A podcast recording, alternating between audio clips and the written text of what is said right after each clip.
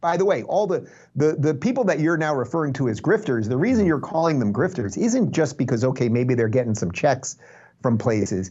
It's because a year ago, every single one of them yes. knew that DeSantis Yes. was the best freaking governor in America. Yeah. And and now they think he's evil or mm-hmm. they pretend or purport that he's evil and they know it is bullshit. And Yeah. that's what makes you a grifter. I'm not saying it's about the check. What makes you a grifter is taking somebody that you know is the standard bearer of all of the ideas you purport to believe in and then pretending they're owned by Soros when he's the only guy who has fired Oh, yeah. two Soros prosecutors. Welcome to the All American Savage Show podcast with your host, John Burk, and his far more attractive co host, me. Now, let's get into it. That's what your mom said.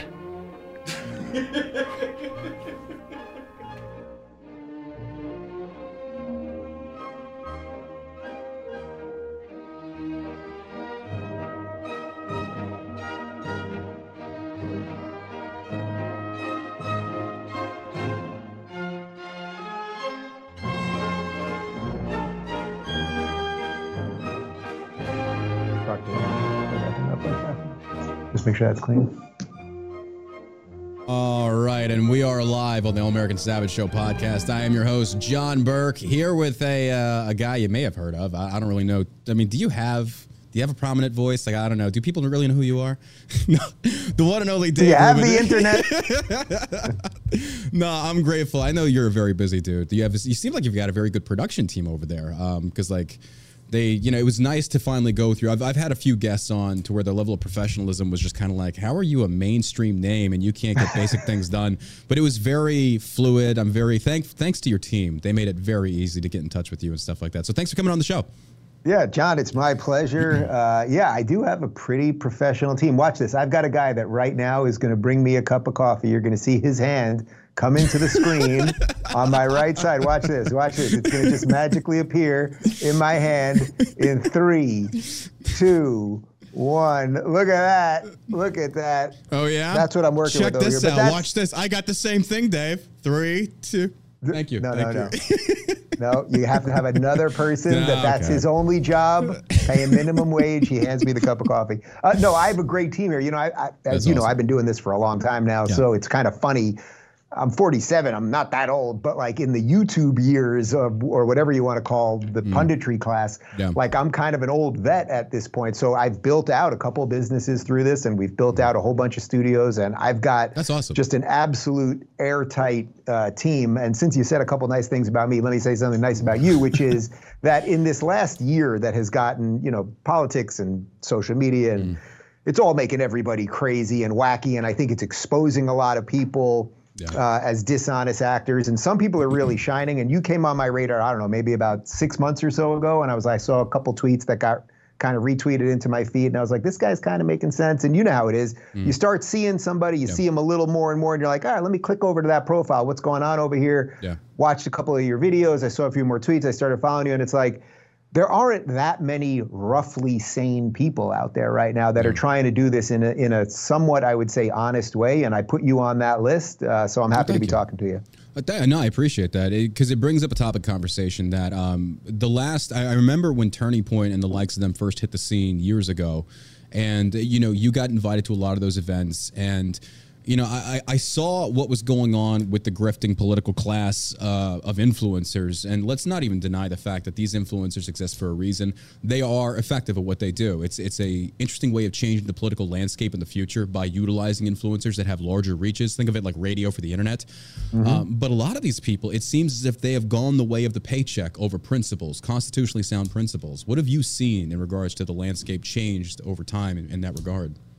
Yeah, you know, it's kind of interesting because if you look at the last, well, let's go back a couple decades for a second and set it up properly. So, you know, if you look at America, 1960s, 1970s, even into the 80s, you had basically NBC News, CBS News, ABC News. They were all on at 6:30 was the prime time program. Man, And you're really showing your age on this one. I'm you're really, showing, my, your it- age. trust me, there's, there'll be something valuable. I promise you. It'll be like listening to a story from Grandpa, and at the end there will be a valuable nugget. Here we go. You basically they were they covered the same thing for that half hour, pretty much. Maybe the order was a little bit different, but the basic Overton window of the stories was the same. And you pretty much like your parents probably picked one that they watched based on whether they just happened to like Peter Jennings or they like Tom Brokaw Yeah. or whoever else. And that's kind of how it went. Then, of course, cable, you know, CNN came around first, which I think was early 80s. Then eventually Fox News and MSNBC came out, I think in the same month, if I'm not mistaken. Mm. Then we get, you know, wider channels, you get the internet, you get everything else. And then you have just like this like crazed punditry class across the board. It opens up the Overton window. So we're,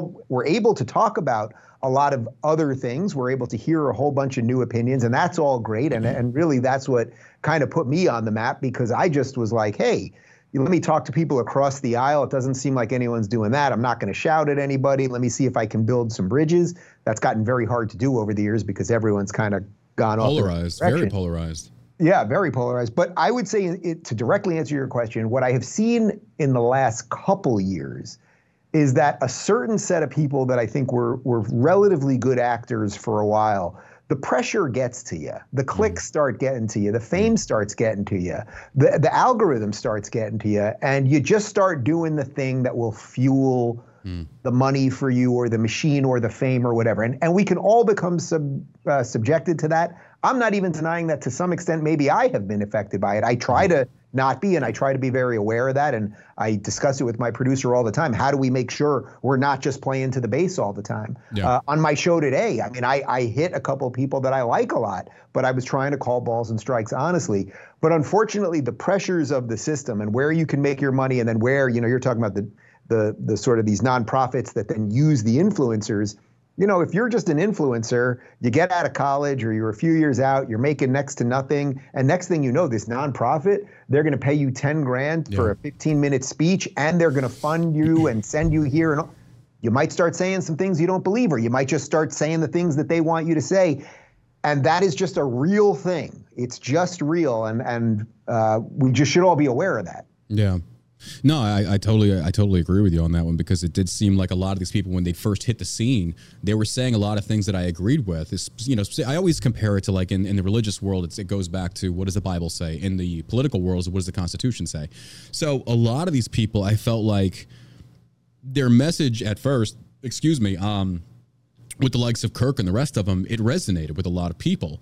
But then you start to see the idol worship of the likes of Donald Trump, the politician. And let's not even kid ourselves. This doesn't happen just in the Trump camp. This happens in every camp. I've seen it in the DeSantis camp. It's to be expected. You are going to have the zealots within the group. They're going to go above and beyond. Um, and to where it's like, for me, my positioning is that I, I feel like we have really lost our way as a country when our politicians are on the same level now of reality television stars. Uh, these are politicians.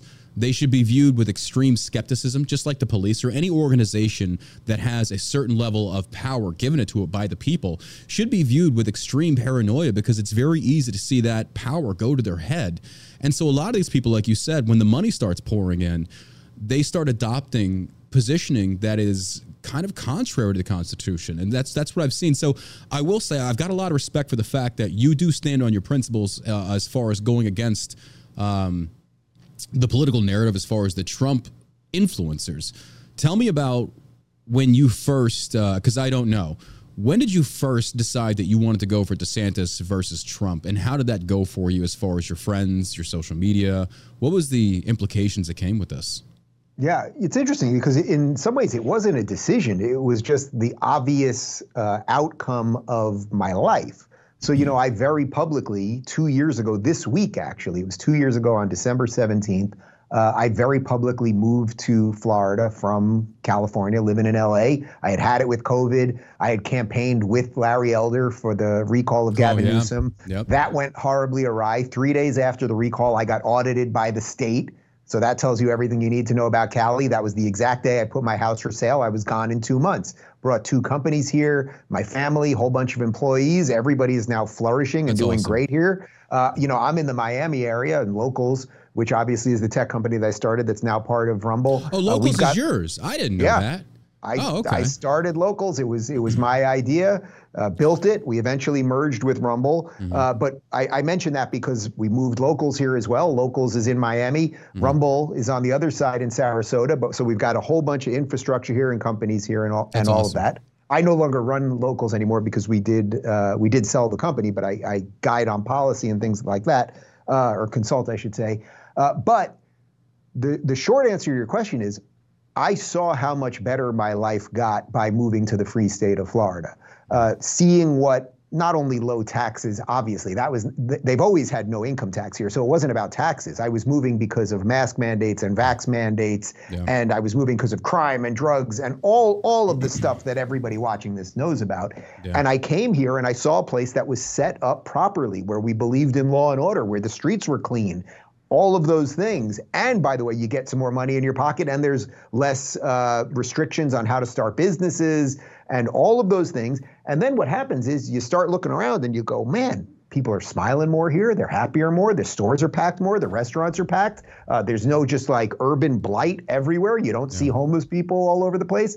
As a matter of fact, I, I tell the story all the time, but I just love this. One day, about two months ago, we're doing my show, and I was going through the numbers of homeless people in uh, in Los Angeles and San Francisco. So Los Angeles uh, has about thirty thousand homeless people. And San Francisco, no, sorry, sorry, I'm doing it backwards. Los Angeles has about 70,000, and San Francisco has about 30,000, but Los Angeles is much bigger than San Francisco. That's why in San Francisco it's very concentrated, right? Yeah. LA is this sprawling thing. But anyway, I mentioned those two numbers, and I look at my phone. I said, I, I said on the show, live streaming, I said, I wonder what the numbers are in Miami. And I look at my phone, and the mayor texted me. He was watching my show, the mayor of Miami, and he says, Dave, we have about 600 in Miami, and I'm working on it. I saw Love him it. two or three days ago. We're down to about 400 right now. That's awesome. I mean, think about that level of good Mm-hmm. governance. And Leadership. so the reason I ended up supporting DeSantis, obviously, was because he was the guy, especially during COVID, that made Florida, as he calls it, the citadel for freedom. And when I see the recipe for how America could be fixed, it's everything that we've done here in Florida. Now, America may not want that. The Trump base may not want that. Mm. The, the MAGA people may not want it. The mainstream certainly doesn't want it. Yeah. And that will all remain to be seen over what you know what happens in about a month from right now. But you know, when people are like, "Oh, you sold out to DeSantis," or like, "What's in it for you?" I'm like, yeah. "Look at my life. I've never taken a dime from any campaign, nor would I ever. Mm-hmm. I, I don't know anyone that's been more forthright in that." And you know, the funny thing is that you know I think Iowa's going to go well. I really do. I, I, think he's done a great job. He's gone to 99 counties, and then the real question for the future will be what happens for those next four or five days before New Hampshire, because. Mm-hmm if, if DeSantis does well, the media is going to go into overtime to make sure nobody sees that because yep. they want Trump because Trump's going to lose. Like yeah. these are basic things that I think most people understand. Um, but if DeSantis does well, if we can keep the pressure on for those four days, I do think things can change. But the point is, if I was selling out or something like that, who banks on the guy supposedly down by 50 points? Bro, like, that's that's just, what I say too. It's kind of like, you know, you're getting when you take a position that's contrary into yeah. again, the narrative of Trump and the rest of them, instantly. And a lot of these these, you know, you got to consider the source on a lot of these comments. Like they're coming from people like 18 followers. Their account was created like 2 months ago. It's like, oh, okay. No, they're bots but, and trolls yeah, and they're yeah. they're by the way, a lot of them are farmed out of people that work in oh, Trump land. Oh, and, oh yeah, yeah, yeah, yeah. But it's funny to me that they say it's like it doesn't make sense when they when they talk about it, it's like you sold out. It's like okay, how does selling out make sense if I go to the less popular guy? Explain By that way, to me. John, there's no selling out to DeSantis. DeSantis is a mm-hmm. governor of very humble means who doesn't mm-hmm. have a place like Mar-a-Lago that he can wine and yeah. dine you. I've I've had dinner there. Mm-hmm. Uh, it's pretty freaking cool to go there and see the president of the United States and yeah. see the parties and the celebrities and all the crazy characters. It's kind of like going to the cantina on Tatooine. You know, you see all these people. I that, love that, that you just made that, reference. I just yeah. love that you made that reference. Fair enough. Fair enough. And believe me, these women in West Palm Beach. Have you ever seen their faces? I mean, they look like aliens. you know, like. they got the clown face going on. It's yeah, like, you yeah. got Hammerhead, and you know. I don't know if I want to date you or we're gonna go neck. kill the Batman. As I can't tell yeah. what we're doing. yeah, exactly. Yeah, yeah, yeah. But the but the point is, like, there is and I'm not saying everyone in Trump land is a yeah, grifter. Yeah. I'm not, obviously. And I've, by the way, I think there's so many good cases to make for Trump. I just don't think he's making those cases. But yeah. the point is, if you were going towards grifting or where you could make money or find fame or friends or whatever, of course you would go to Trump land. You wouldn't go to DeSantis land. DeSantis is not noted as the, the most friendly guy in the world. I actually think he's perfectly friendly, and I've, I've had drinks with him and his wife, and he's kind of funny off the record and all that. But like, that's not that's not the thing. It's not like you're going to gain influence by going to this guy. He's a good governor and a good, decent human being. And that's why I'm supporting the guy. It really is as simple as that. Mm-hmm. That and money I must think be- most people yeah. know it. By the way, all the, the the people that you're now referring to as grifters, the reason you're calling them grifters isn't just because okay, maybe they're getting some checks from places. It's because a year ago, every single it. one of them Yes. knew that DeSantis Yes. was the best freaking governor in America. Yeah. And and now they think he's evil, or they pretend or purport that he's evil, and Yeah. they know it is bullshit. And Yeah. that's what makes you a grifter. I'm not saying it's about the check. What makes you a grifter is taking somebody that you know is the standard bearer of all of the ideas you purport to believe in, and then pretending they're owned by Soros when he's the only guy who has fired yeah. two Soros prosecutors, defending, pretending he's in bed with Paul Ryan when he met Paul Ryan once, and it was your guy who has Who said endorsed him. things about Paul Ryan. We could do this with Karl Rove. I can do this for with you know we could do this for seven hours. McCain, Romney, Ryan, uh, Lindsey Graham. It's Yeah. it's just it, it seems like it's a coordinated effort, and those are the same people I can't stand. Those are the cultists that Yeah. they make these bad faith arguments to where it's just like there are people that have come after me now that I, I made a tweet the other day in regards to a certain person. I'm not even going to say her name anymore. It's like. I have blocked her. I have moved on from these people because you cannot have any good faith conversations here. Yeah. I, I resonate. What resonates more with me is when we can have people in the Trump team come to the middle and say, let's discuss policy. But when people shroud their position with blatant lies that are intentional lies, it's like, I don't want to talk to you anymore. There's nothing there to have a discussion about. And it, it's just, it's appalling to me that people will go to such extravagant lengths to back their guys. Like, look, if your guy is the one that we should be voting for, clearly his policy should reflect something that says, hey, this resonates with me. To listen to you talk about DeSantis, um, clearly that's why you're voting for him. So the grifter We, I'm class, happy to. We could go through every policy Yeah. if you want, but I think I think most people know that, and I do have one or two little differences with Same. him. But you should have one or two little Yes. differences with Yes. the guy that you like. That's one thing. But you know, the other thing, John, and and it will be interesting to see. We could do a show on either one of our channels after the Iowa caucus. Yeah. Happy to do it with you. But you know, if, if it does not go well, let's say it doesn't go well for uh, DeSantis in Iowa, and then it doesn't go well in New Hampshire, and then by South Carolina it's really banged up, and it looks like it's over. It's like you know what? I'll still have a show the next day, and I'll say, look, I fought for the guy that Yeah. I believed was the best guy. I still believe he's the best guy. I'll lick my chops, but my integrity will be intact. I Mm. would not have to twisted myself into a pretzel to defend craziness. Yeah. And I think that's another thing that you're probably responding to when you're talking about the grifters. Yeah. These people who are now defending things that they would be destroying when other Donald people when Donald Trump sits there in an interview and says, "Can a man become a woman?" He's like, "Uh, and I'm just saying this like, bro, that's a simple biological question. The answer is no. But then I I will not, I, bro. I'm not even gonna sit here and lie.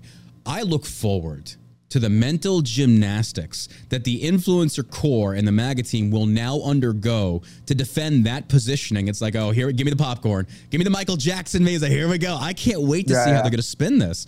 But that's the thing that most people I've I've tried to really rein it rail, um, rein it back in on Rumble because Rumble is a massive Trump platform, but that's also because the MAGA camp have pushed Rumble for a very very long time. Naturally, there's going to be a massive presence of Trump people. But I, I streamed the uh, town hall last night with DeSantis, and, and by the way, even in that town hall, there was two issues like I don't agree with him on this one, especially when it co- talked about um, and you could probably be more more fluent on this because you live in Florida, but we talked Yeah. about insurance prices. It's like his his positioning is talking about intervolving the state level government. It's like I don't know if I like that because rarely do we ever see government step in and actually fix it for the people.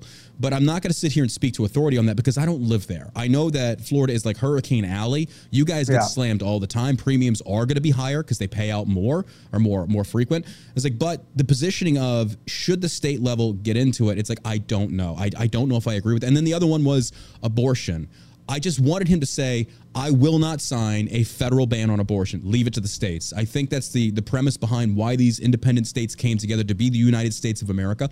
Let the states decide. And if a state doesn't go the way you want it to, baby, that's democracy. I don't like it. It's the same thing I know people make the homosexual argument all the time. It's like, look, if you don't agree with gay marriage, marriage, don't go marry a dude. Don't get gay married. don't get gay married. My brother's gay. Oh, my brother's like super gay. Like he's he's like drag queen gay, but he's one of those people that it was That's interesting. pretty gay. It's That's pretty, pretty gay. gay. That's pretty gay. I got oh by the way, I got banned on TikTok because of you. What did I do? Uh, You being gay, damn it. no, no. It was uh, we got invited to do the TikTok live stream thing. So I was like, you know what? Let's let's open up the TikTok thing. But in order to qualify, I had to stream for 25 minutes prior. uh, to be qualified for the live streaming thing. So you can do the RTMP link and all that other stuff. So I started streaming today, and we were talking about you coming on the show. It's like, ah, Dave, that that rampant homo, he's coming on the show. Ban me instantly. I'm like, oh my god, you can't even make a joke. You can't even make a joke.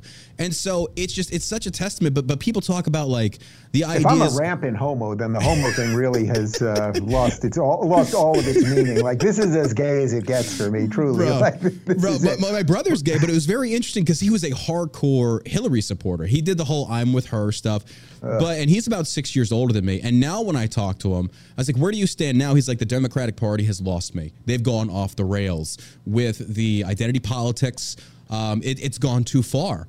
And so it's very interesting to use them as kind of like the um, the metric to, to kind of gauge where the DNC is at right now. And the thing that perturbs me the most is right now the DNC has a massive ma- we have a massive ability to strike at them. They have a, a big blatant hole in their armor and that that hole is anti-Semitism. It has ripped the DNC apart. You have representatives, not just ones and twos. You have a lot of representatives over there that are showcasing blatant anti-Semitism on the daily and we are so busy infighting over here. It's like we should be taking full advantage of this, and we're not. Granted, I know primaries are going to be a dirty business, but to see to see where this country is in regards to what's going on in Israel and stuff, it's like wow. It's like it's racism is bad towards black people, but when it comes to Jews, oh, they're fair game. I'm like, I don't get this. Look, this was this is unfortunately it's the obvious end of what intersectionality was going to bring upon us, right? Yeah. You need the only way intersectionality and the only way that identity politics works is if the minorities are oppressed or at least perceived to be oppressed. Mm-hmm. So you cannot have a minority Yeah. That has been holocausted and pogromed across the world over time. Yeah. You cannot have them succeed. And because Jews and there's there's all sorts of I think philosophic and religious and spiritual reasons that Jews have succeeded um, because they have succeeded by the metrics that we rate success in in an American context or really in a Western context. They don't fit into the calculator. So of course you are going to have to throw the Jews out. And by the way, when you're throwing the Jews out, I mean the Christians are next. That's the next thing uh, because you can even see that you know a week ago when when these freaking Hamas supporters and that's what they are they're not pro-Palestine supporters and there never was a country called Palestine but putting that aside and when here pro- we go. No. yes, there was Dave. No, I'm kidding. I'm kidding. yeah who is the prime minister Who is Yeah, I the know, I, president? dude. I know, do. Preach to the I know choir on this. I know, yeah.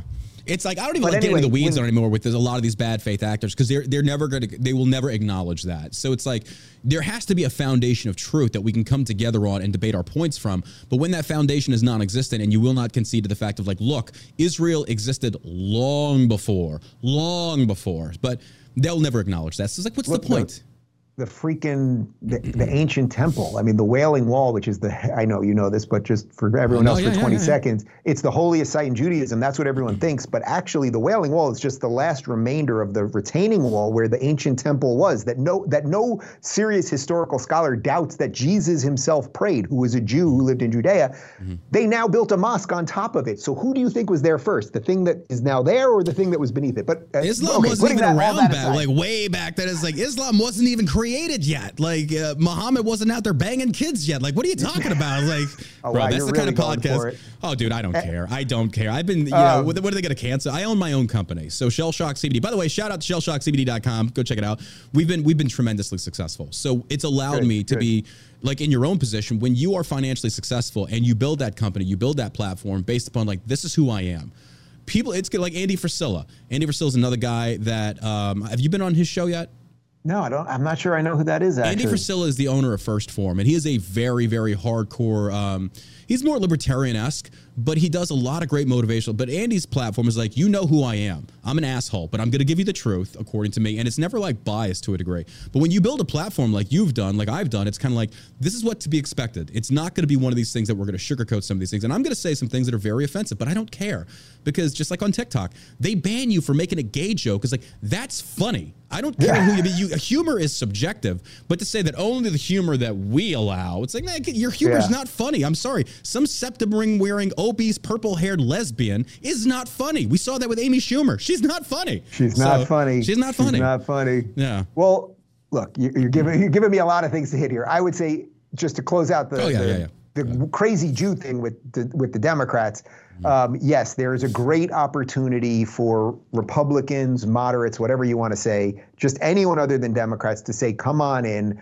you know, the water's fine. You're going to be okay here. You might have thought we were the bad guys, but Yeah. maybe we're not. And by the way, I see a ton of that happening. I have no doubt the Republicans will screw it up because the Democrats are evil, but the but the Republicans suck, right? Like I'm telling you, man. I know. Yeah. Not in Florida. In Florida, we have great Republicans. We have a really strong system here.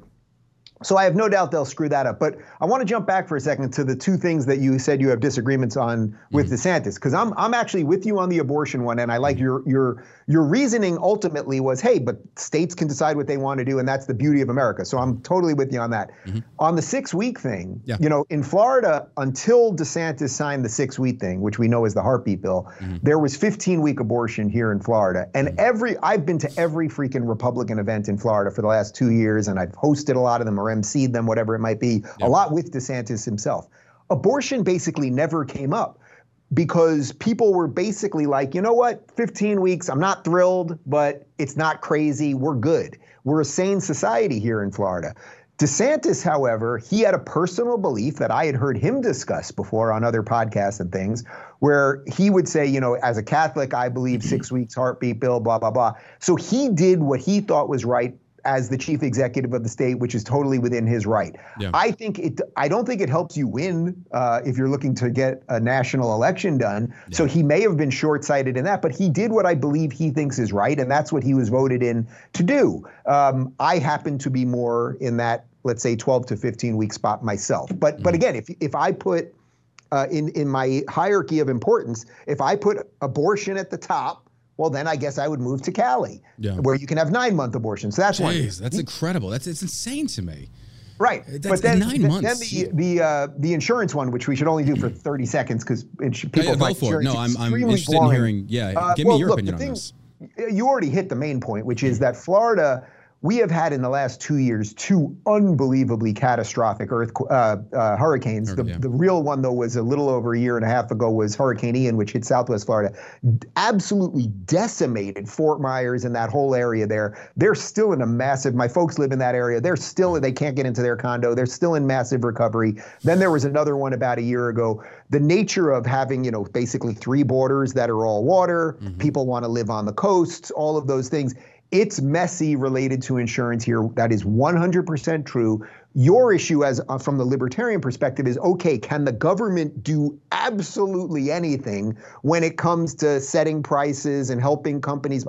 I'm, I'm very sympathetic to that argument. I don't know that the government does anything well. I think if there is a government that does something well, Yeah. It is Florida. I mean, we rebuilt that. Well, th- that's exactly Causeway. prior to the show, bro. I, I was I was honest to God telling my partner this is like, but is DeSantis the exception to the rule? Generally, I would say no because I feel like it's all or nothing for a lot of these things. But I, I would be interested to see. Again, I, Let me let me tell you something yeah, awesome go for about. Like, change my mind could- on this one. no, no. I'll tell you something great about how he he might, if you were to trust a government official to do mm. the right thing, that he might be the guy.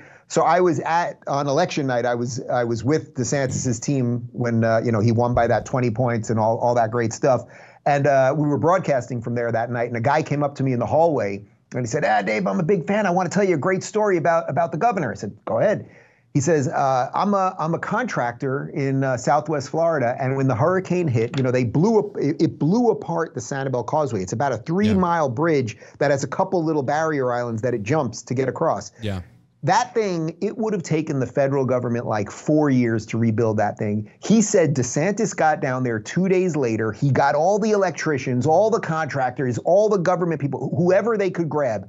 He said, What do you need me to sign to get out of the way so you guys can rebuild this thing? They rebuilt it in three, Three weeks. weeks, and yeah. I, I drove over it about a month later, right? Mm-hmm. And me and my dad, and I've been going down there since since I was born, literally, since I was born. My grandma had a place there from before I was born we drove over it. You couldn't even tell which the new sections were versus the old sections. Mm-hmm. That's how well they did it. That I mean, it was absolutely extraordinary. They're still working on stuff. But the point is, if they're there is never going to be a politician that is going to be the perfect politician for a libertarian, right? Like all Yeah. libertarians Oh, love dude. Javier Let- Milei let, right me, now. Me, let me put it this way: I am a conservatarian. I still have conservative values that I do believe, but to protect said conservative values, it requires less federal government involvement. That's why I believe in the separation of church and state. It I'm protects all religions, all religions. So people hear that and instinctively they turn off. It's like you hate Christianity. It's like no, it's actually the opposite. It protects us. It, it you know. But to, to make that argument to a lot of with you, people that are just deaf in the ears to that, they don't want to hear these arguments. It's like, look, this is actually very beneficial for you and your positioning, and you you refuse to acknowledge that. And it, it's like, how do you convince these people? But I, I do like what DeSantis has done in Florida. Even our governor Greg Abbott, who is not the best. I mean, he's he's better than most. I will say this. We could do a Yeah. lot better. But it seemed like Greg Abbott was also uh, kind of mirroring DeSantis there for a little while in terms of lockdowns and stuff. We locked down in Texas, not for long, but we did lock down. I was happy to see that um, being reverse. But I do want to talk about. um, I want to talk about the the, the where do you see the GOP, the GOP going after this? Because a lot of Republican voters are losing faith in Republicans by and large, our Republican representatives out there. Because number one, the quality of candidates that we are putting up there, it seems like, and this is why I take the position of it's. People are going to call me a never Trumper now. I voted for him twice, but it's like I am tired That's of not the, good enough, man. I know. Apparently, I should have been to Mar-a-Lago, kissed the ring, and pledged my undying fealty to God Emperor Trump. And it's like Omnius Deus Dale Trumpo. I don't know. It's whatever. but uh, what I've seen though is and the ushering in of performative politicians with the likes of the Lauren Boeberts, the Marjorie Taylor Greenes, the Anna Paulina Lunas, who I know personally.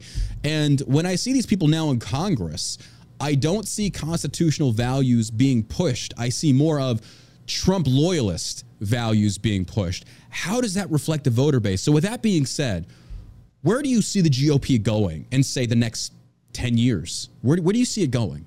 Well, uh, first I'll tell you where I'd like them to go, then I'll tell you where I think they're going to go. So where I'd like them to go is go to a little more of a place that you're describing. Go to a little more of a libertarian-minded. We're just not going to screw things up eh, too much. Yeah. We're going to try to do the things that we were supposed to do, like protect the border, right?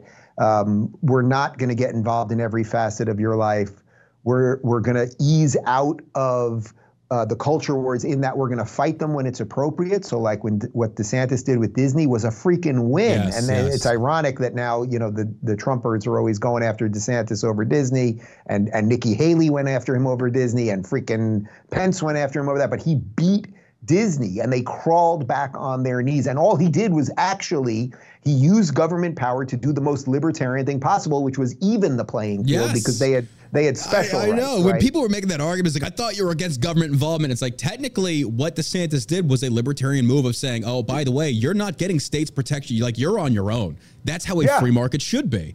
So it's kind of like I'm people. they- fairly certain that Disneyland and SeaWorld and Gator World are all in the same business, and you shouldn't have one special set of rules for one guy and then I be agree. excluding the other guys. You even the playing field. That's the libertarian thing. But I think the, the road that the that the Republicans should go is we believe in mm. law and order, we believe in states' rights, the founding of the country is good, like the basic stuff. And then we're going to fight for low taxes, and then we're going to fight the culture wars appropriately. It is important to fight the woke on race, and it is important to fight them on uh, gender and all of this nonsense. But all of these people that you described as like kind of the performative politicians, it's like this is not helping us. We will end No, up in a freaking idiocracy clown show forever. That's what it feels And- like, Dave. That's exactly what it feels like when I go up there and I see.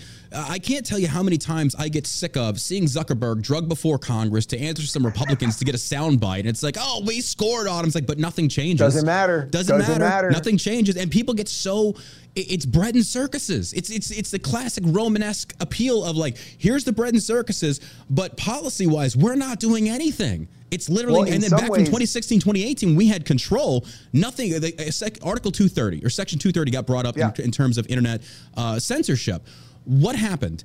Zero, Dave. Zero things happened. So then when Trump wants to go crying about all the censorship on Twitter, it's like, bro, you had the opportunity. You had the opportunity to push for fairness. And then the Twitter files break and you see that the federal government was paying millions. It's like, okay, then the, by that by that logic, you are now a proxy employee of the government, so you have to respect the First Amendment right. If you weren't, you can do whatever you want. You're a private, you're privately owned corporation.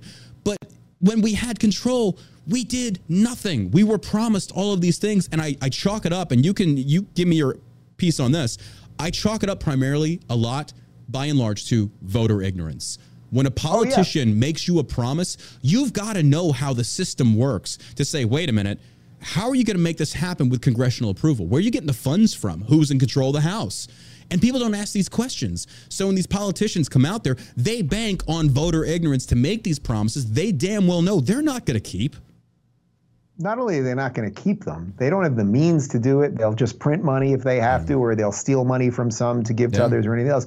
But like the cliche answer on what you're asking is kind of like why people say you'll either believe in God or the government because what, what the government has done through years and years of really bad education is create a situation that people think the government exists to help them, but it yeah. doesn't really. Yeah. And our founders knew that. The government exists primarily to protect your God-given rights. It didn't give you those God, those rights. Yeah. Those are those are innate human rights. It can protect them. And, but people think, oh, the government is supposed to give me this handout, and the government is supposed to do this for me. And and the thing is, people end up voting for more and more of that. It's yeah. very rare that someone's like, oh, that guy's actually telling me the truth. He's going to do this. However, look what's going on in Argentina. Mm. Milei ran on a complete I am getting rid of government. I am ripping up these departments. He he took you their, first I, act. Yeah, I love amazing. it. I think he took you, 21 government departments down to nine. Bro, Chop did you did you see that meme where it talks about like the guys like, Lord, I see what you're doing for other people. I want some of that for myself. It's like I feel the same way. Let's get Javier. I'm I'm very I'm glad you brought him up though because I think yeah. he he presents a very very historically um example, a historical example of let's see what true, if it's true libertarianism, let's see what it can do. Because I, I, I, I've been to Argentina. I love Argentina. I do I do Argentine tango. I love tango dancing. And so in Buenos Aires, it's like the birthplace of tango. Yeah. So to go over there, it was at the time, this was the beginning of this year, it was 250 pesos to the dollar. Now it was upwards of 500 pesos to the dollar. They are in triple digit inflation. So when you've got Javier coming in there and slashing government uh, prices, and I remember going into Buenos Aires, there's this massive highway that goes through it. On the left, you see the you clearly the economically downtrodden. They're living in very poor conditions, and then on the right, you see the upper echelon, the upper economic class. They're living in nice buildings. It's like just one highway is the dividing point. It's like, wow, that's interesting. But I want that can only he, last for so long, right? Like that's why you need a you need a strong middle class because yeah. otherwise, eventually, the people will mm-hmm. Hop the highway and they will do bad things to those people in their nice With houses. poverty comes upping in crime, yeah. But like the point is though, I'm interested to see what he does over there because I wish them nothing but success. I hope they get it. I hope he he makes good on his promises because I think if Republicans in America and and Democrats, let's be honest, if they see what libertarianism is, to to to hopefully lift Argentina. And it's going to take some time. You know, you have to reverse a lot of these policies. It's kind of like you don't just get instant change overnight. We're going to have to see the economy slowly take some some other hits. But if they can make massive changes over there, think what good that could do in America. Think what good libertarian ish policies could do in America. Well, sort of what you're describing in some ways is the difference between Trump and DeSantis, right? So now DeSantis obviously is not a perfect libertarian. I, again, I don't know yeah. that that perfect libertarian exists. There's there's no pure. Well, uh, let's talk. Uh, uh, Rand Paul. Yeah, yeah, within reason. I mean, yeah, sometimes yeah. he votes for things that he's not thrilled to vote for, or he'll ask for receipts. But no, if you ask me who's the most libertarian member of the Senate, obviously it's him. Who do I Thomas like? the Senate? been doing pretty good. Obviously, oh, who? Thomas Massie. No, and Massie, I, Massie I like he, a lot. Didn't he just endorse DeSantis? Well, Congress, I think he's. I think he's going to today. He said Iowa. I saw that. I was like, uh, I think that's the because I know Vivek isn't Vivek campaigning there still, or did he move on? I'm not sure if he moved on, but if if Massie's endorsing someone, I'm 99.999 percent sure it's going to be DeSantis. That's a tremendous However, endorsement. But what you're describing there is actually sort of what I think the option is right now between Trump and DeSantis. It's like if DeSantis gets in, maybe he can't clean up the federal government the way he's cleaned up Florida, but there's every reason to believe that he will try to do so, yeah. that he can associate himself with the right people, that his hiring will be right, that when he gets up there, he will tell you what he believes and try to accomplish it, that he has an incredible track record. I've never seen a politician in my life that has said, This is what I'm going to do. He's gone mm. ahead and done all of it and then gone on to do more things. So that's mm. one version. And, and you, again, from the libertarian perspective, you might go, okay, some yeah. of it is not stuff I yeah. want to be done, but yeah. but here's that that's the case for him, right? No side. It's not show, a zero no num game. Yeah, it's not a zero sum game. You're gonna have to make. I I get it. Yeah. Yeah, so there's no drama, all that stuff. Now, the, the media will try to make drama because he'll be a Republican accomplishing things, so they'll say horrible things about him and all that. Well, but, look what but, CNN did. I think CNN was trying. I'm sorry to keep cutting you up, but you're making some really good points here. Look what CNN's trying to do. They're trying to position themselves now to where they understand you need conservatives. You've got to have conservatives. 50%, let's just say a 50, percent split to Democrats. Their ratings have been horrendous. They, they launched oh, yeah. their CNN Live app. It tanked after a month. They were trying to compete with the likes of Fox. But I thought it was interesting how CNN is hosting this town hall. It's like, mm, are you trying to get go with the conservatives again because you realize your business model, you need us? At some point they need more viewers, right? So yeah. they will be more than happy to put DeSantis on every now and again. Yeah. They'll talk shit about him all day long and try to undermine his campaign at every moment. Yeah. But if they have to yep. throw him a bone so that people don't think that they're purely partisan or purely evil, they will do that. That's that's one of the great tricks of the system. Yeah, yeah. It's like um, Santa Clinton News Network. It's like, yeah, they're they're they're not biased whatsoever. no, not at all. But okay, so you have we we have a rough vision of what the DeSantis uh, administration could look like, and then the other version is what you laid out that there will just be this kind of dog and pony show with Trump. First off, he has at max one term. He will be embroiled in a whole bunch of stuff. By the way, I think all of that stuff is completely unjust and yeah. is a huge problem.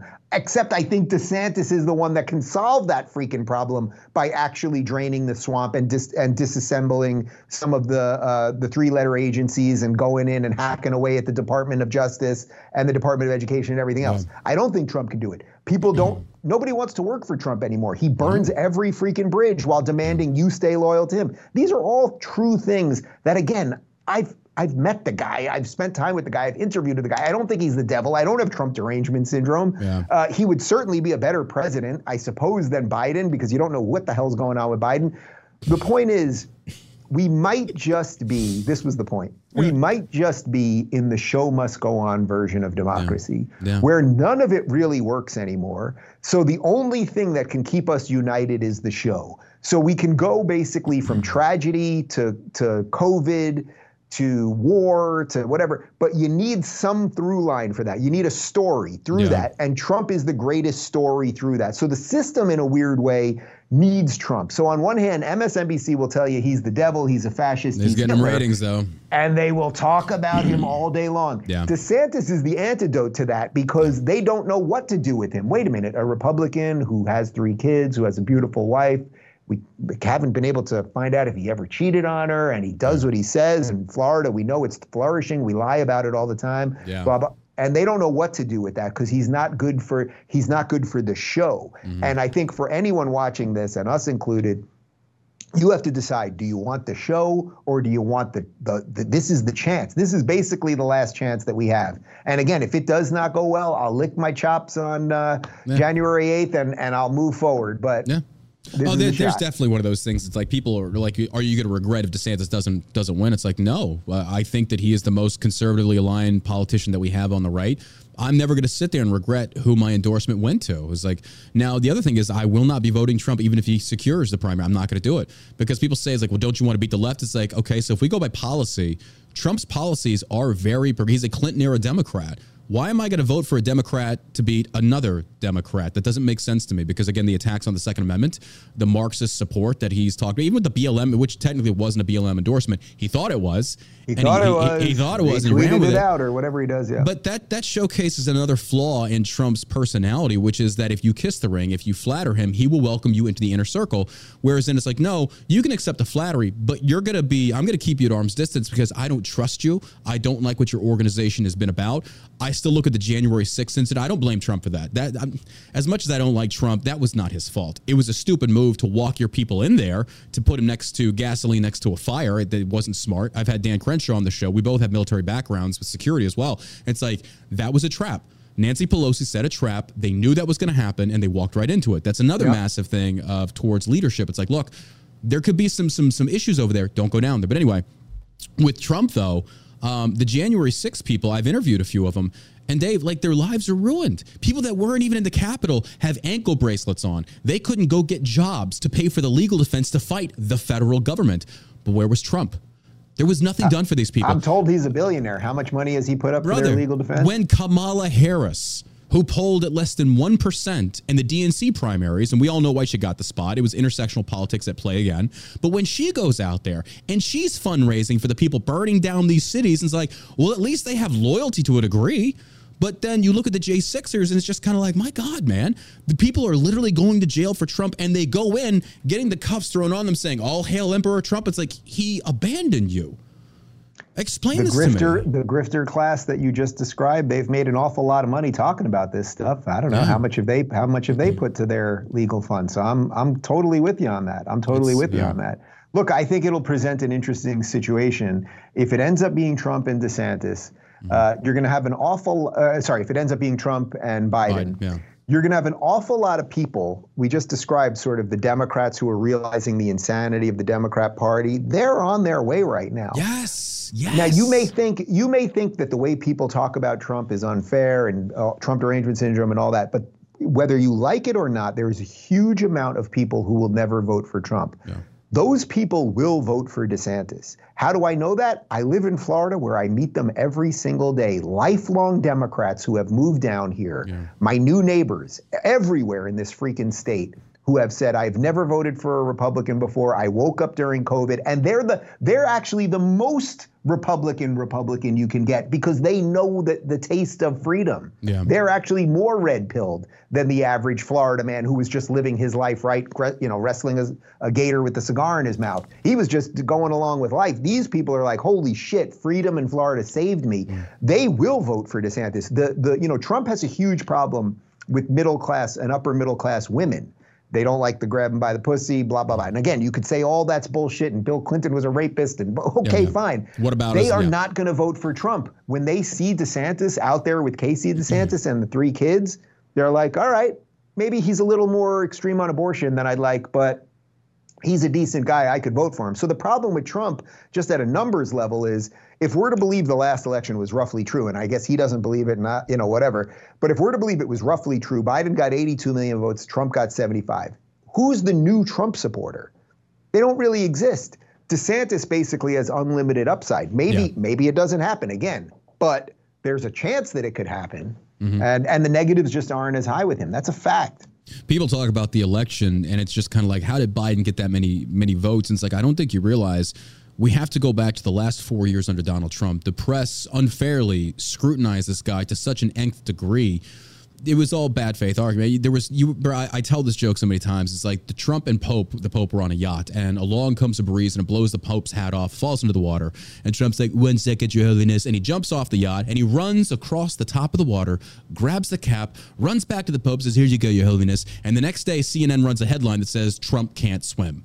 It doesn't matter. It doesn't matter how much good you do. yeah. They will never be satisfied because they they understand to their viewer base, they've demonized Trump to such an extent there's no going back there's no reversing course on that so it's not that joe biden got that many votes it's that trump brought out that many people against him due to the unfair coverage of the press i will at least admit that to be true but i Right. do well, want of to ask course, and, and look, you, you also have to acknowledge they'll do much of that with DeSantis, but he will not do give them th- as I, much I fuel. don't i don't think they Well, I no, they we- will. They, You think so? It's the nature of the press. He's a Republican. He's bad. So they'll say he's a fascist. They'll say he's a mm-hmm. Nazi. You know, he'll be Trump. Well, They'll even say, you know, I was teasing this out a year and a half ago, well before DeSantis was running. I always kept saying, well, they're going to say he's Hitler plus Yeah. because he's going to be Trump.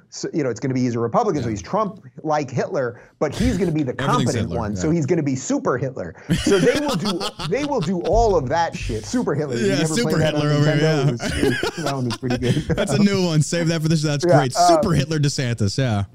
yeah. I, yeah no, But- you're right so there. It's because he's more effective. Yeah. The point is they will do some of that with DeSantis, but he will not hand them the red meat all the time that Yes. that Trump hands them. Yes. And and you know, I'm I'm a firm believer that the truth the truth really will set you free. It sounds cliche, but it is true. And because of that, if he governs competently, if he hires good people around him, if if he keeps it as tight and clean as it's been, and it's, if he lives as the good public servant that he has been, I think more people will eventually see that over time. The mainstream media does not have the the grapple over our minds the way it used to. No, that's that's definitely for sure. Because again, you, we've seen we're CNN and CNN being one of the worst ones out there as far as propaganda. Fox, n- not much different, but I wouldn't say as polarizingly different. But the same thing. I do have to ask you this question. This is from my partner Josh. He said, "Do you should people be more concerned with the Trump legal issues? Where do you see this going as far as some of his legal issues? You know, he's facing a, a lot of uh, a lot of well, days in more court. concerned. I mean, I think I think well, for the you know the New York case, I don't know, is still going on, I suppose, but that's a that's a civil case about his business dealings, and it sounds like it's complete BS from Yeah. everything I've heard. I mean, th- they're basically arguing with him over property appraisal values as if he inflated them to get bigger loans. But anyone Mm-hmm. that's bought a house knows. That's not how it works. I, yeah, I, know. I, can't just, I know. Yeah. I can't just walk into a mortgage, you know, a bank and be like, "Well, the house is worth 20 mil. Give me 18. I'll give yeah, you two, and we'll yeah. figure this out." Like, no, they have appraisers. So, yeah. so a lot of that sounds like nonsense. Um, I think some of the federal stuff and some of the document stuff. I mean, I, they have audio of him basically telling a campaign donor uh, that he's showing them things that they're not allowed to CNN see. CNN reporters, no less. There were CNN reporters there as well. It's like, you know, I didn't, I didn't technically declare I should be showing. It's like, uh, how do you defend Mike, that? Look, I would say it this way. I think that this is clearly all political, and if he wasn't mm-hmm. running, they wouldn't be doing this. And in some ways, they're doing it because they wanted him to run, yeah. so that they could keep the drama going. That's that's sort of what I was referencing before of the show must go on. Yeah. Um, but at the same point, he obviously is sloppy. Uh, yeah. He obviously doesn't have the best legal advice. He obviously goes on TV shows and says things that he's not exactly supposed to say if you were in the midst of these things. That doesn't make any of it just. But yeah. I think sort of it's one of those situations where it's like two things could be true at once. So my preference would be that all of the all of that nonsense is dropped and we just have a clean primary. Uh, but he's not even giving us a clean primary because the guy won't debate. He's barely campaigning, yeah. and he's running off of uh, you know off of polls that are that are ridiculous. America, uh, specifically Republicans, it's like every election cycle, we have to learn a very hard lesson. And I think this one right here, uh, after the general, or excuse me, after the primary, it's going to be that we should never have trusted the polls to begin with. Uh, if you look at uh, all these polling stations, they poll less than a thousand people. The New Hampshire poll got released by that Edison Ed- Edmondson College. It was. I looked at their polling uh, graphic or their their data, and you can go to the website and you can see this for yourself. They polled in a state of 1.3 million. They polled 917. 917 yeah. people. That's yeah. your accurate representation. That's your data. And people buy this. So even Trump said that they're suppression polls. We've known this. So it's like they give you the key. They give you the uh, the uh, the um, the cheat sheet to the encoding machine and say, look, this is what we do. And then they turn around and they do it and nobody calls them on this. So it's like when you say something, when I say something, when anybody says, oh, it's just Trump derangement syndrome, it's like, look, here is the data from the horse's mouth. Go see for yourself.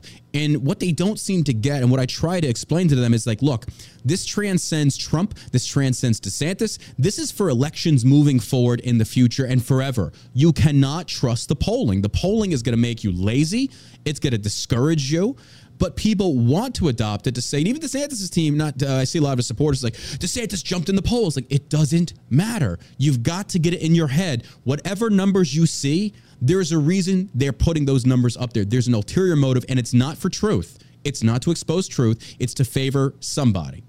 That's all there is. Look, there is. I did I did the same dive on the last Trafalgar poll, mm-hmm. which was the poll that qualified everybody for that last debate. Mm-hmm. They polled about hundred thousand people with a 1.4% response rate. That means they got a thousand responses. They got 1,084 responses. So think about that.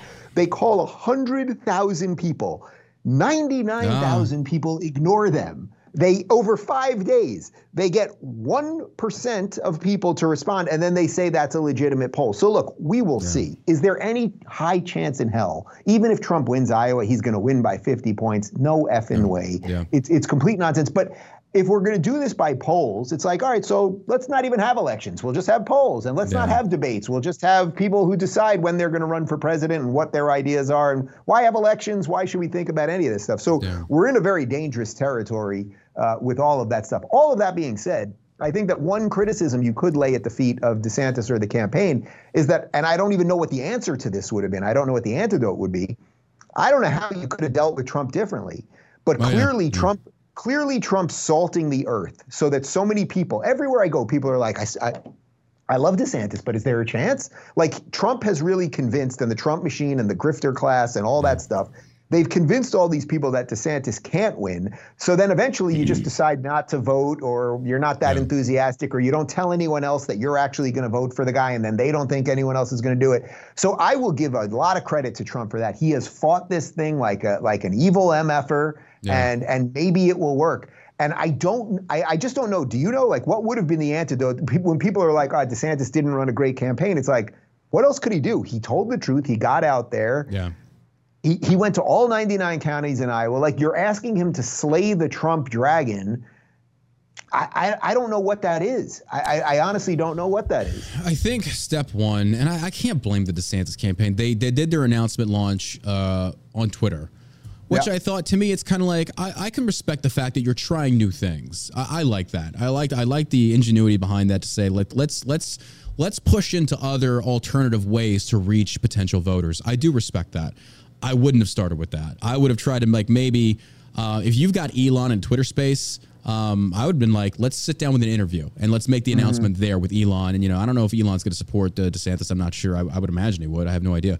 But the point is, though, we can we can look at a lot. I think if it gets to Texas, he will vote for him. If they're both Oh, yeah. still in it by the time it gets to Texas, Uh, I guess will be February think- or Mar- I think yeah. Texas has gone the way of Trump. Greg Abbott's endorsed him. A lot of our people have endorsed him. So, Oh, that but- might be, but I think Elon himself, if he publicly says what he's Oh, yeah. going to do, I mean, he's he's already flat out said he's not going to vote for Trump, Yeah. and he has previously tweeted support for DeSantis. There's no reason to think that he wouldn't vote for DeSantis, and Yeah. obviously he's not afraid of doing things that you know go run are gonna be contrary to about. Yeah, that's the one thing I do respect about Elon for that. Um, no, to the other point though, it's like DeSantis is definitely. I like how Jake Tapper. Number one, I will say the town hall last. Did you catch it by any chance? Okay. I did, I did, yeah. I think Jake Tapper did a pretty good job. Uh, I'll, I'll give credit where it's due. I think CNN did a very good town hall. I think their the questions weren't leading; they were fair. I, I love the fact that they brought up the fracking. I was like, because DeSantis needed time to go in depth on this question Mm-hmm. and give a very good explanation without Nikki Haley yelping in his ear like a little harpy saying "frack the Everglades." It's it's like it's not that simple, Nikki, and you know this. So I, I like that he was given time to break down a lot of these answers. Um, but I will give credit to CNN that they did a very good town hall. Uh, there, there wasn't Yeah, I thought it was just questions. fine. Yeah. I thought it was just fine. You know, Tapper, a lot of people give Tapper more shit than they give the other guys because Tapper's kind of decent. Yeah. So th- there's a weird thing with him where it was like when, when Stelter was on or Jim Oh, Acosta Head, or Don guy. Oh Lemon. Oh my God, yeah. It's like Oh. you guys are awful. We know you're awful. Nobody's pretending. Tapper has this odd thing where he get he you could tell he's not a bad person. He's trying sort of to do something good in a very corrosive system. Yeah. And he gets some things right, but then he'll do like the complete reverse. So that's why in some ways he's the most infuriating because you're like, dude, you don't have brain damage. So c- like could we get a little consistency here? Well, he knows which side he's on, though. So it's Yeah. like, Yeah. I think a lot of these people, like, they know, they know what they're a part of. They know the dishonest media that they they, they they, represent. So it's just kind of like I, I feel bad. I, actually, I don't feel bad. They do this of their Don't own free choosing. bad, dude. I don't. They're no, no, no. It's like you doing- get paid good Wolf money to be a shill. just fine. Oh yeah, yeah. But it's just like you, you know, the cogs in their head. It's like they go home at night and they pour a stiff drink. It's like. So this is what it's like without a soul. so it's like, I, fair enough. So I, I do have to give massive respect to independent creators such as yourself and the rest of them that uh Likewise. that we stay true to our, our roots. Like, look, you're not gonna like what we like. Uh, I think at the end of the day, man, when we get older, I, I was reading a lot of the me- meditations of Marcus Aurelius, and there was a quote in there. He talked about that. You know, I'm paraphrasing. It just said that you know, at the end of the day, the things that don't matter don't matter. Picture yourself already dead and live the life that you have remaining in that kind of mental capacity. I like that. So it's like if I die tomorrow, man, I want to be remembered with being like John Burk was an asshole, but he was an honest asshole. He's going to say Yeah. the things that you don't like to hear but but with not the intent of saying I'm doing it because you don't. But it's saying like, look, this is a hard truth that we have to accept. We have to we have to fight for these principles because if we don't, we're to go the way of the dodo bird, and people just don't want to hear that kind of stuff. They don't like having. And this is the one thing I will give Trump. I want to go back to what we talked about as far as how DeSantis should have fought it. If I was on Trump's team, his his his uh his PR team, I would have said first and foremost, do not, do not acknowledge Ron DeSantis. Because what you're doing is you've got this massive spotlight. You own the GOP. You are the figure of the GOP. If you take the spotlight and you give it to somebody else in the form of an attack, you're shifting it. You're giving him attention. I do not feel DeSantis would be nearly as popular as he is right now had Trump not attacked him.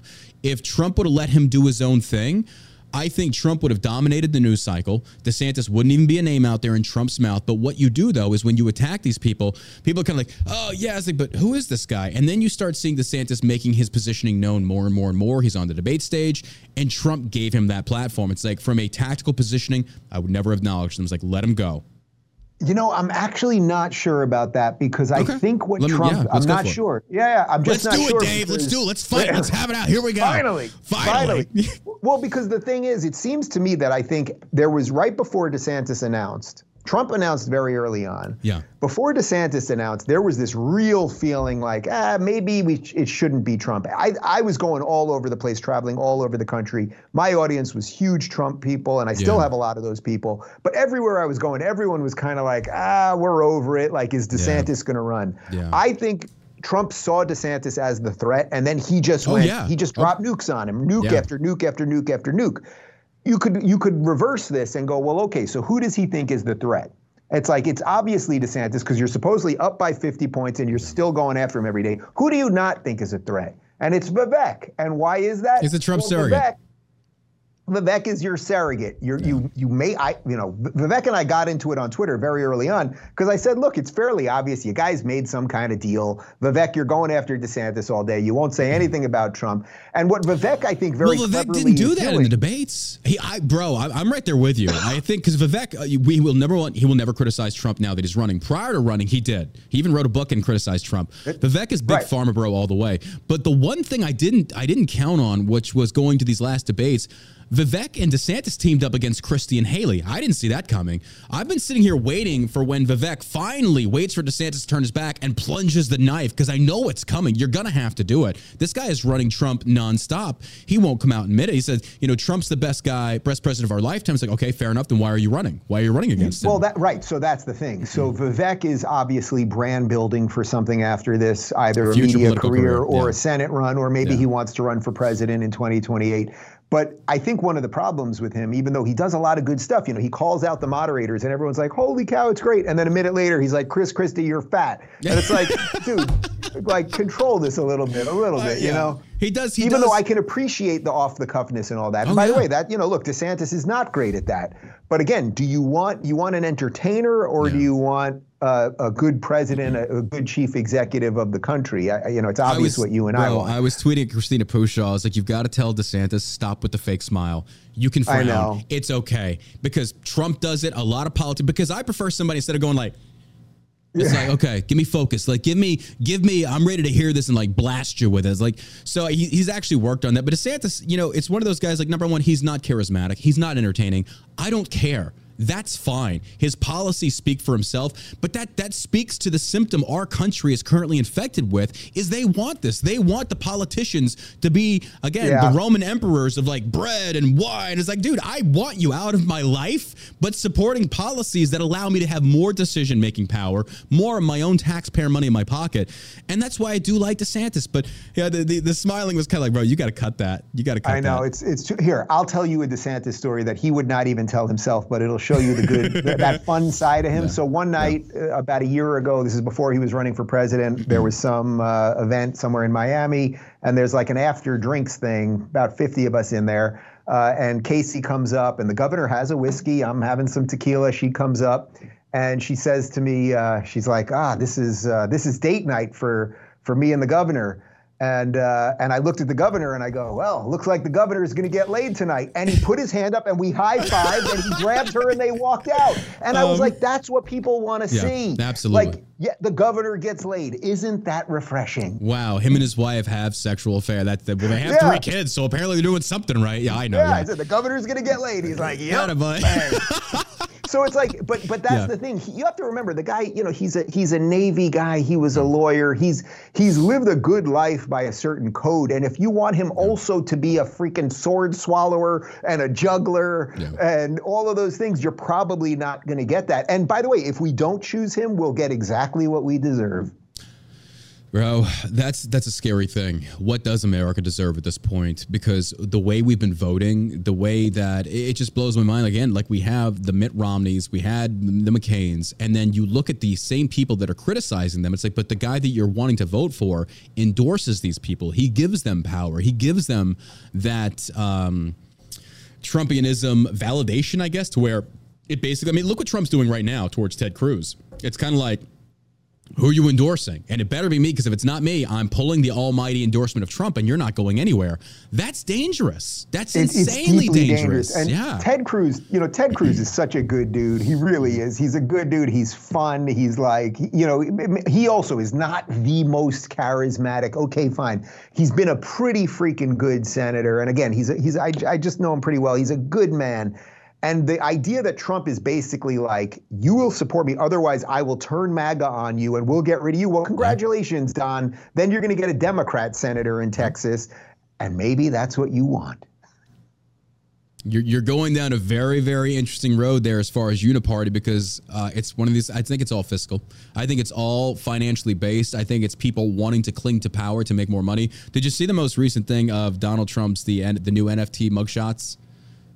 Well, I saw something this morning. What do you Oh, get? You God, get like an God, old brother. sock or something if you buy it too. You get his sock or you get a lock of hair. So here's the, it's it it, it remi- it's reminiscent of the old Catholic Church under the Martin Luther age of uh, buying these indulge, indulgences. It's like you know, for three silvers, you can look at the skull of John the Baptist and no more purgatory for you. You go straight to heaven. It's only three silvers.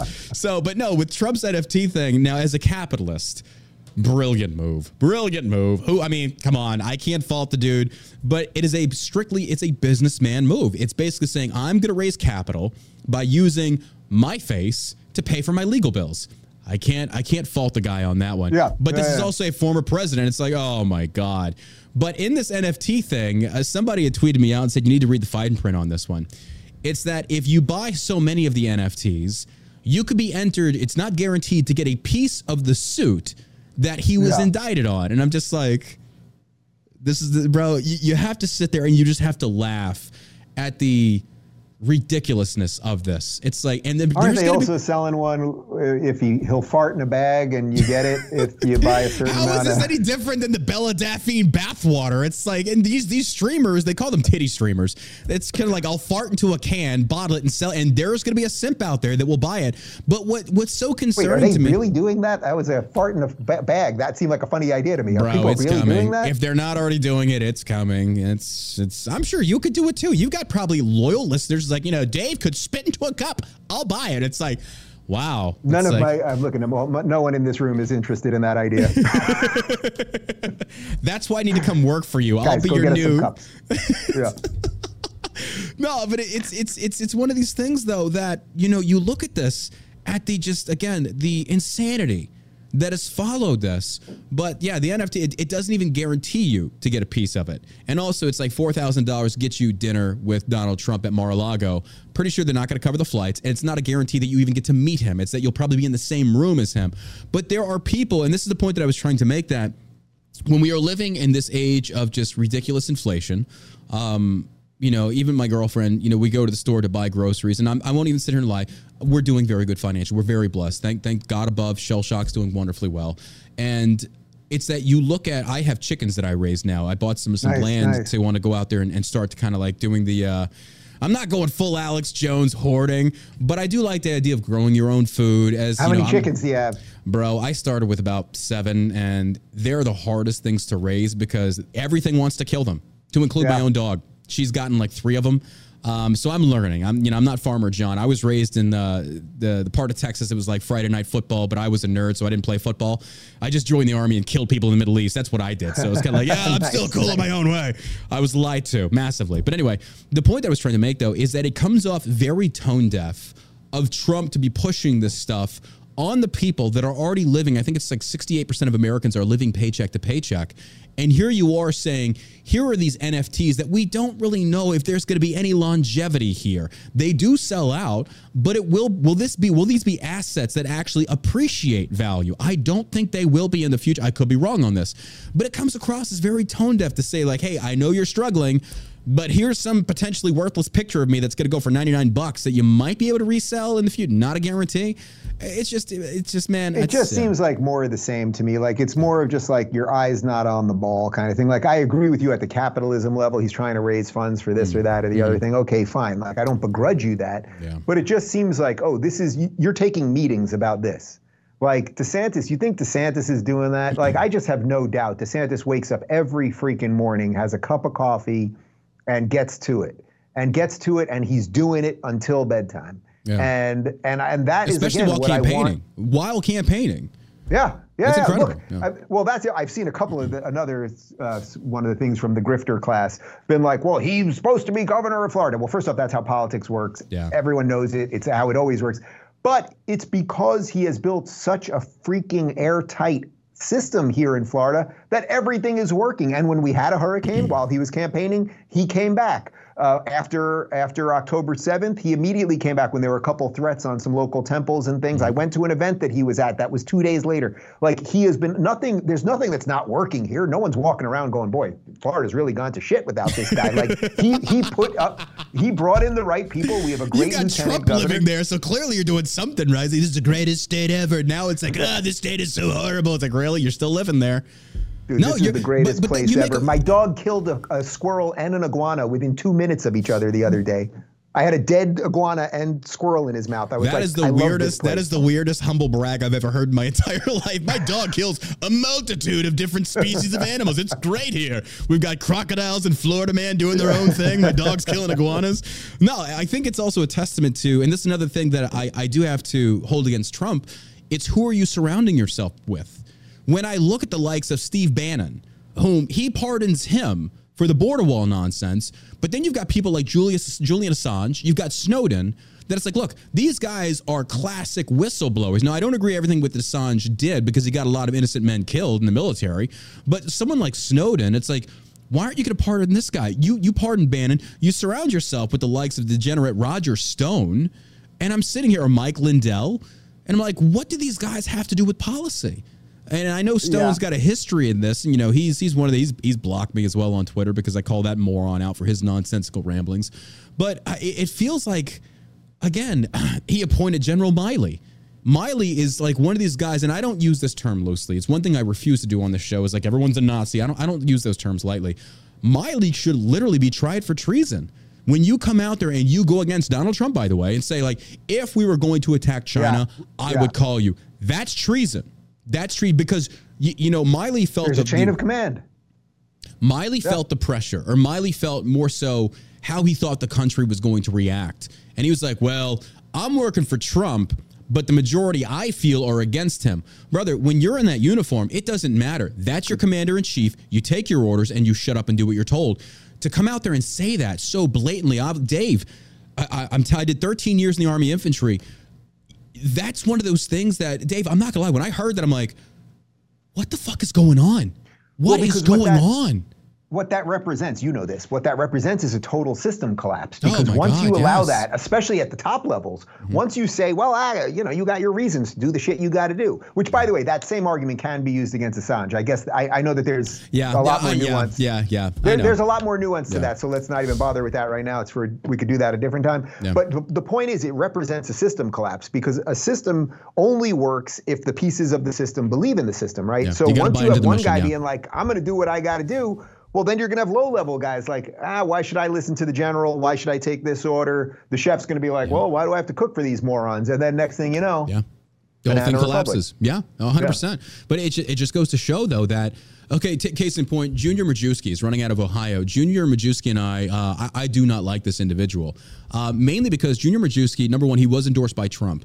But he's running, you know, I would say he's running as a Republican, but if you get a Trump endorsement, that probably means you're, again, a, a uh, classic, not even a classic liberal, whatever. But the point being, though, is that Majewski lied about his service. He misrepresented it.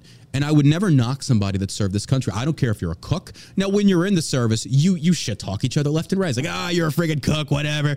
But you do understand there are, you know, you hit a certain level of maturity when you attain rank. It's like, look, we're all cogs in this machine and we we feed off of each other. We have to have each other. You gotta have the air support. You gotta have the gun bunny artillery guys. You gotta have this. But with Majewski, he was in the Air Force and he was a baggage loader in Qatar. And he said, I have the interview. I tweeted it. And he said, you know, he was doing this interview with a gentleman and he was talking about that, you know, he said, Did you serve in Afghanistan? He's like, Yes, I did. He wasn't stationed in Afghanistan. He did not fight in Afghanistan. He was loading bags in Qatar in support of the war in Afghanistan, which is still commendable. I'm not knocking mm-hmm. that. Mm-hmm. But don't sit there and rep- misrepresent your service. But the thing that, that aggravates me about Team Trump, though, is that Majewski got caught with stolen valor. And they chalked it up to saying, well, this is just a leftist smear tactic. Brother, I will tell you this right now. I've worked with stolen valor a lot. When that accusation is launched at an actual military person or a veteran, and that is a serious accusation. That is a very serious in the veteran world. And I tell people, it's like those accusations don't just get pulled out of the ether.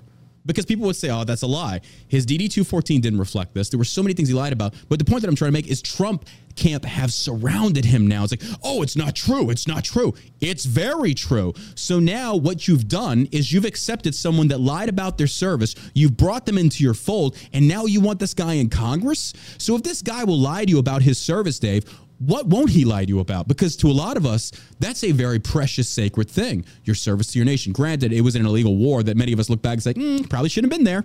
Fair enough. But the fact yeah, but that you lie separate, about it, that's a separate yeah, issue yeah. altogether. I, well, that also goes to the hiring thing that he's going to struggle with. So let's say he becomes president. Like you could just look at it. So now, if DeSantis is president, do you think Elon might be like, "Hey, how can I help? What can I do? Yeah. Let's figure out ways to operate together." You can get all of the best industry leaders. They're going to be like, "Oh, it's not going to be a problem." to tie myself to this guy because he's not going to sandbag me. Yeah. There is a chance, you know, he understands the world in a new way, blah, blah, blah. With Trump, it's like, these people aren't going to help him. No one will want to be close enough. You you will, you know, I can't say nobody. You will get a certain type of person that'll want to be there. Yeah. Um, but those may not be the type of people that you want running the show. One of the Just massive, is. one of the It most massive is. disappointments is Jack Posobiec. Uh, I I don't know. I'm not trying to put you two against each other. He blocked me on Twitter as well. But the things that I see come across my timeline from people that do still follow him and he hasn't blocked yet, it just it's just massive lie after lie, bad faith, and it's like, dude, what are you doing? But that's what happens when you tie yourself into the identity of the politician you're paid to represent. Now, when they co- uh, run contrary to the Constitution, and Jack was a Navy guy, and it's like Jack, you know the Constitution, you swore an oath to it. So when the very same guy that you simp for attacks the Second Amendment and you say nothing, I'm, how can I trust you to give me truth in the future? Right. Well, that's why, without going after him specifically, what I would tell you is what I said earlier, which is that that's what's been refreshing about supporting DeSantis, whether he wins or loses. We get to January 10th, whatever that, whatever the date is of the caucus, and it's mm-hmm. over. And if it did not go well, and then three days later it's all over, it's like, all right, my integrity's intact. I believe that I did the right thing, Yeah. and I'll figure out. You know, I'll have to adjust. How do I want to do my show, knowing that I'm not really into the candidate anymore? Do I want to focus more on local issues? I'll, I'll think of all how to deal with all that. But but no one will look at me. Well, I guess some Trump people might look at Oh, me. they always like, will, ah, brother. look, They, yeah, you know, yeah, yeah. But but big, it just doesn't fucking matter. I mean, Yeah, it just doesn't matter. I have Yeah. to do what I think is right. You know, you're not going to believe this. I had friends before all this, and I'll still have friends after. So it's going to be okay. and and and that's the thing. So when you see these other people contort themselves into crazy ways to defend things that they know are are not defensible, or to relentlessly lie about, as I said earlier, the guy that they all knew was the best guy we had a year ago. It's like, all right, everyone will have to make their judgment call on that, whether Trump becomes president or not. What does the future for you look like? What what what is your give me your five year plan here, if you even have one? What what are you trying to Yeah. accomplish? Are you what about a political future, or do you want to stay commentating? You know, I think to whatever degree any of us can affect anything, like I'm doing it really well or within my means from this studio, which is in my house. I've built many of these studios Oh, over the years. awesome. I, I Good built for you. Yeah, Good for yeah. I mean, I built I built locals, which merged with Rumble, so I've tried to help on the tech side. Mm-hmm. Um, I've got a beautiful team here. I love being in the free state of Florida. I don't see a real political. You know, I get asked about it all the time, and I could see maybe when I'm like, I'm talking late 60s or something, being like, you know what, I don't need the daily grind. Like, I could be the mayor of a small town, something like that, maybe. um, but I will tell you this if, if DeSantis became president, and I got a call and they were like, Dave, you know, actually every other Friday, we'd love somebody to run those press conferences. You know, uh, let's say Christina's going to do it for a while, or we're going to get somebody, but they're like, you know, every other Friday, why don't you come to DC? I don't want to live in DC. So Oh, God, every no. other Friday, Yeah. like if I was asked to serve in a, an administration that I believed in, Mm-hmm. I would do my duty to the country without question. Um, but but I've built something really beautiful here. I love you know I wake up every day and I'm blessed to do what I love Amen to to. Mm-hmm. do to connect with all sorts of people. Yeah. Um, I'll tell you. I'll tell you one thing. I haven't even said this on my show yet, but I got such. A, I had such a cool moment yesterday that I think will sum it up for you nicely. Okay. I got a text message in the morning from uh, from Bill Maher, and he said, uh, and I was Mm-hmm. You on did real amazingly well on that show, by the way. Oh, thanks, very well thanks. done. Very well done. And I'm not I'm not name dropping for no reason here. I'm telling you ahead, yeah, something yeah. pretty cool. I get a text message from him, and he says uh, he says uh, Bob Costas wants your number. And uh, and I was like, all right, cool. Give Bob Costas my number. My phone rings yesterday afternoon, and it's Bob Costas, greatest sports broadcaster for the last four decades in America, like legend of broadcasting. Yeah. And he called me up and he said, Dave, hey, hope you don't mind the call. I just want you to know I, th- I think you're a really fine broadcaster and I appreciate what you're doing. And I and we talked for about a half hour. I was That's like, awesome. if you would have told me in 1992 that, that that Bill Maher would have my phone number and Bob Costas would be calling me to say that I'm pretty decent at this freaking thing, like that makes no sense to me. But anyway, that answers your question. Like I'm doing something that I think is good. I guess a few people think it's pretty good, and I want to keep doing that. And if I can affect things on the margins and not go completely insane, that will be a life worth lived. Brother, oh, very, very well said. I was telling my friend that the other day. Is I literally get to wake up and complain on a microphone. I've got no reason. I, you know, I'm very Most people blessed. just complain without a microphone. Yeah, I know, right? that. It's like, ugh. and some reason people want to listen. I don't know, but I'm not going to question it. I'm going to thank the good Lord above. I'm in this position to helpfully. for me, it's just, I, I want to steer people back to the Constitution, to steer them back to understanding how the checks and balances system works. Because I'm still learning a lot about this myself. Like, I didn't get heavy into politics in like 2015. I had just gotten out of the military, and it was kind of like, maybe I should start ta- paying attention to what's going on. And, you know, it's been a learning process for me as well. But it is, it's so wonderful to be able to sit there in this great, and as, as bad as is economy wise right now, but it's still the greatest country to live in because my God, dude, the fact that you look at places like Iran, I have a lot of Persian friends that have fled Iran and they're just like, the the uh, attempted Iranian Revolution not that long ago, where women didn't even want to wear the hijab, gunned down in the streets. Uh, my tango uh, instructor, she's from Iran. She's like, if I did tango over there, they'd execute me. It's like Oh, yeah. even to this day and age. So I'm still very thankful that America is still one of the greatest countries to be on, to live in. It's it's wonderful. But anyway, Nobody ever leaves, dude. Nobody ever leaves. but they certainly want to come here. They certainly want to come. mean, it does make you wonder, huh? I want to say thank you for. I know you're a busy guy. You know, Oh, streaming pleasure, from your man. house, streaming from the studio in your house, while your guy goes and gets you your cup of coffee. That's another cup of coffee. Watch Brother. this. Watch this. Watch this. Give me, uh, give me something. they're gonna Hand spit in it. something right they're, now. they're gonna spit in What it. do you got? I hope they spit in Hand it. me. give me. Look at this. Watch this. Anything could be handed to me at any moment. You never know what's going to happen here at the Rubin Report. Look at this. What do we got? An electric fly swatter. Oh There my god, go. I've got one of those in my house. Out in the country, they're freaking everywhere, brother. oh my this god. thing's fun. Is This that to keep your people in check? Is that to keep them in check? Oh yeah, th- yeah. This has nothing to do with flies. This is just how I make sure my guys do their job. I love it. Dave, thank you so much for coming on the show today. It has been an absolute honor. Would love to have you back in the future. John, anytime, and we will get you on the show. Maybe we do it. Right, maybe we'll do it right after Iowa, just Sure, to, so we can do a recap together of just like, hey, maybe we're in a good mood, maybe not. Let's see. Mm, I will say, but brother, again, thank you so much, and to your, your studio team, thank them for uh, making this very seamless. You guys are incredible. Thank you so much, Dave. I, I won't electrocute them after, I guess. Yeah, I think they've earned it. I think I think they're good on this one. All right, brother. Take Thanks, care. man. All right. That does it for the All American Savage Show studio. Appreciate Dave Rubin coming on today. It's been an awesome interview. Really good guy. I like I like what he has to say there. All American Savage Show returns ah, tomorrow, 12 p.m. CST, right here on Rumble and Kick. We appreciate you guys tuning in. Do me a favor, hit that like button, leave a comment, share it, retweet it out at John Burk 39. You guys are awesome. Until next time, you stay savage, America.